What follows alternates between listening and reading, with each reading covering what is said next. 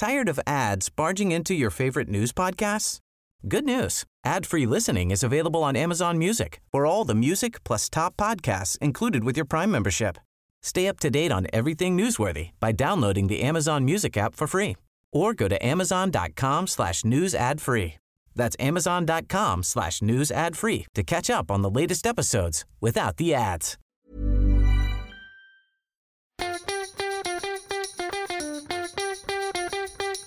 From Barangaroo Studios, the AusBiz COB is the key stuff you need to know about the day in business and finance. Well, good afternoon. It is the 10th of August. Wonderful to have you here for the COB, the stuff you need to know about the day in business, finance, and reporting season. I'll add that one in. I'm Nadine Blayney here with Annette Beecher is here on another record day. Ding, ding, ding. S&P ASX 200 closing up by three tenths of one percent. We're going to get caught out this time. And net Nope. uh, net change 24 points. Look, materials traded slightly higher. Infotech is the real standout, though, as far as the sector goes today. Percentage terms up by 1.6 percent. Some interesting moves out there as this Asian session comes to a close. We're watching U.S. crude rising by a dollar. It has pulled back slightly.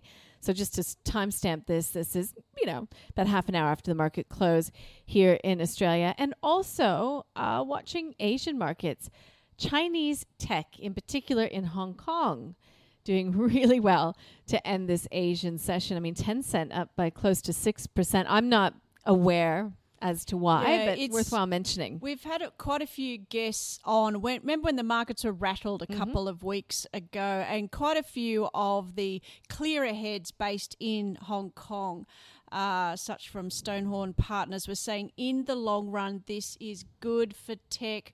Data privacy, social responsibility. They seem to suggest that it was a buy on dip, and specifically Tencent was one of the names mentioned. So maybe there is a cautious buy on dip. Well, we'll see what happens. As far as what was ba- bought up and, and moved the markets today, Afterpay did really well in terms of index weight. CBA did the most for the market overall. Um, Westpac as well. So there's a lot of anticipation, I think, building ahead of the CBA result that comes through tomorrow. Uh, look, we don't need to go too far into it. We will be speaking with Matt Comyn after that to get his thoughts on really where to from here. I think that's the part. We all know the good news is baked in, and I guess we're feeling a bit nervous. Can the good times roll when probably half their market is in lockdown right now? Absolutely. I mean, Suncorp CEO yesterday said yes, they believe that there will be a snapback as the RBA is throwing its weight behind. But I mean, in the wake of that business read today, I noticed uh, EY for one weighed in saying it looks as if businesses will be slowing their hiring, pausing, you know, some of those investment decisions. Yeah, it's a, it's one report, obviously, Yep. one report for July. I guess it wasn't as catastrophic as what I expected. Confidence now collapsing into negative minus eight, just to put a number on it. Uh, conditions, as we discussed yesterday, we were looking at conditions. What were firms actually doing? And they're still trading, they're still profitable, they're still hiring, just at a lesser pace. So that's not surprising. So I guess now I need to see August. Do they all fall again? And if that's the case, then that RBA guidance, RBA optimism mm-hmm. may be a tad misplaced, but we're not there yet. Okay, not there yet. Well, I'm going to hang on to that. So I think it emphasizes how important the insights we get from reporting season are going to be. And just on that, um, today we had some good reports coming through. James Hardie was up at one stage, pretty close to 5%. Look, closing out the day with a 3% gain, which is not bad. Everyone I talked to about this report, Annette, was really favorable. They said, big che- check for the guidance going forward. Jun Bei Liu from Tribeca, that interview's up on the site. She loves it. She would be buying here. Dan Bosher from Perennial, he he thinks it's a fantastic report. A plus is what he gave it. He said management is executing really, really well, and he puts a lot of the credit at the feet of management. But he says it is just a little expensive for him at Is this this leveraged stage. to the US markets? Yeah. Yeah. So we, we've had a couple of people on talking about how the US building cycle is on a bit of a mega trend because, like the rest of us, there's been price pressures and supply is following up on that. So I guess of all the uncertain forward guidance out there, that's one thing you can hang your hat on, which is construction will be going full tilt for at least, at least the next year. Uh, we saw iron ore coming off yet again in today's session. Um, we had uh, energy as well being hit hard, down by seven tenths of 1%. But I think it's uh, worthwhile to stick with the reporting season theme, bringing you to our stock of the day. And the stock of the day is James Hardie. There you go. Gary Glover from Novus Capital and Howard Coleman from Team Invest sat down, well, virtually sat down with Kochie to give us their take on James Hardie, the stock. I mean, there's clearly a building boom going on in terms of prices as well as in terms of volume. So, a, a marvelous results. Their guidance for the year is about double the profits of the previous year. They've had one quarter of the new year, which is excellent. The only thing, as I say, is P is high, and the time to buy a cyclical stock, one connected to the housing industry like this, is when the cycle's down, when everybody's talking about doom and gloom, and the reverse is happening now. Great company, looks good, price a bit too high, wait for bad news in the building industry, and that's the time to be buying it. I mean, the sector's in on fire at the moment, which is positive for the whole group. But How's right, just getting a bit pricey here. Look, the plus there, I think it's funny that the brokers have actually got this one right here. I think um, there were sort of seven strong buys, two two moderate buys, two holds, and two strong sells. So in this case, uh, most brokers were um, were pretty bullish the sector, which is positive. It does it is expected to grow earnings next year, which is sort of what most companies have sort of, uh, most analysts are probably looking for a tapering off, whereas James Hardie, just because of that uh, US growth there, expecting it to be a, a stronger year next year uh, as well.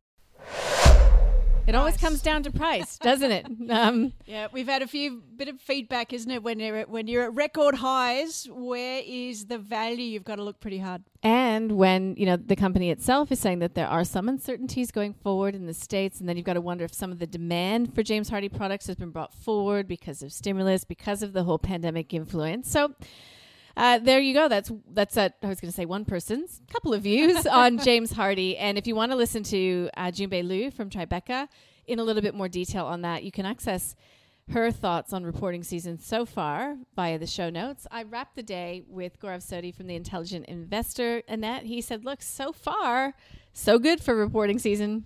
Yeah, we're, we're still only tiptoeing in. I think once those uh, big banks start rolling in, I think the sense of anticipation is probably a little high, as we just discussed. Like, yeah, NAB's got the checkbook out with um, that Citi business plus share buyback. Suncorp shot the lights out. So, are, are we there yet? Yeah. Are we looking pricey? All will be revealed tomorrow. So it'd be great to have Matt Comyn on the program to see what he thinks. Yeah. Now, um, you reminded me just mentioning uh, Suncorp there. I had a, a chat in and City in particular with Rod Sims, who is the chair, as you know, of the ACCC, the competition watchdog. And we started by talking about the telcos because they're taking Telstra, which reports on Thursday, incidentally, Optus and uh, TPG to court, accusing them of not just naughty behavior toward customers, but naughty behavior because they didn't they didn't deliver do what they were supposed to do in no. terms of uh, remediating and uh, listening to the regulator. But then the conversation went into the banks. And he said he's very concerned about the decreasing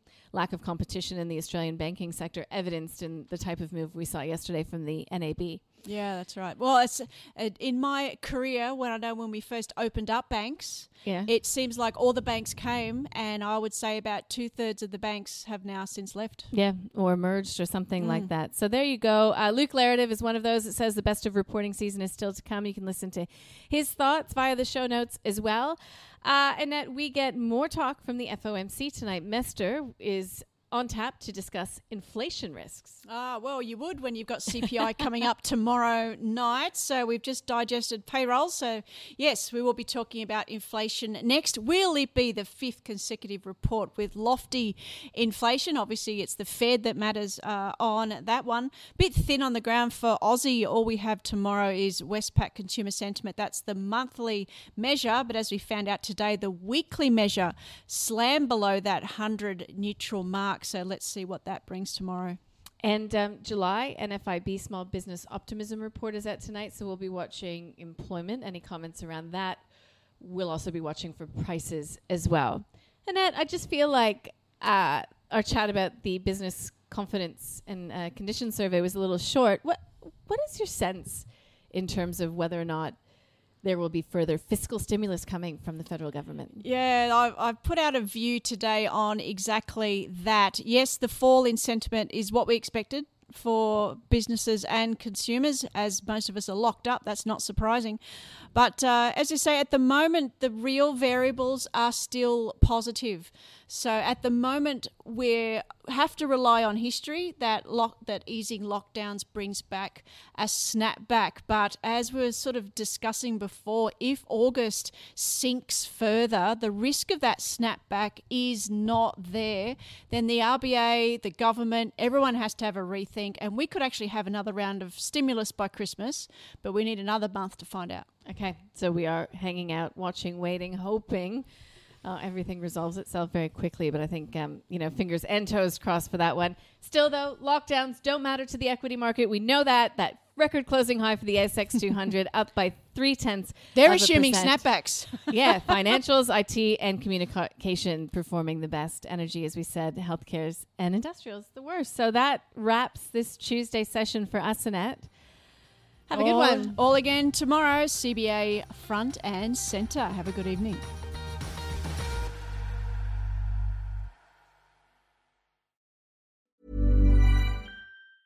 Tired of ads barging into your favorite news podcasts? Good news. Ad-free listening is available on Amazon Music for all the music plus top podcasts included with your Prime membership. Stay up to date on everything newsworthy by downloading the Amazon Music app for free or go to amazon.com slash news ad free. That's amazon.com slash news ad free to catch up on the latest episodes without the ads.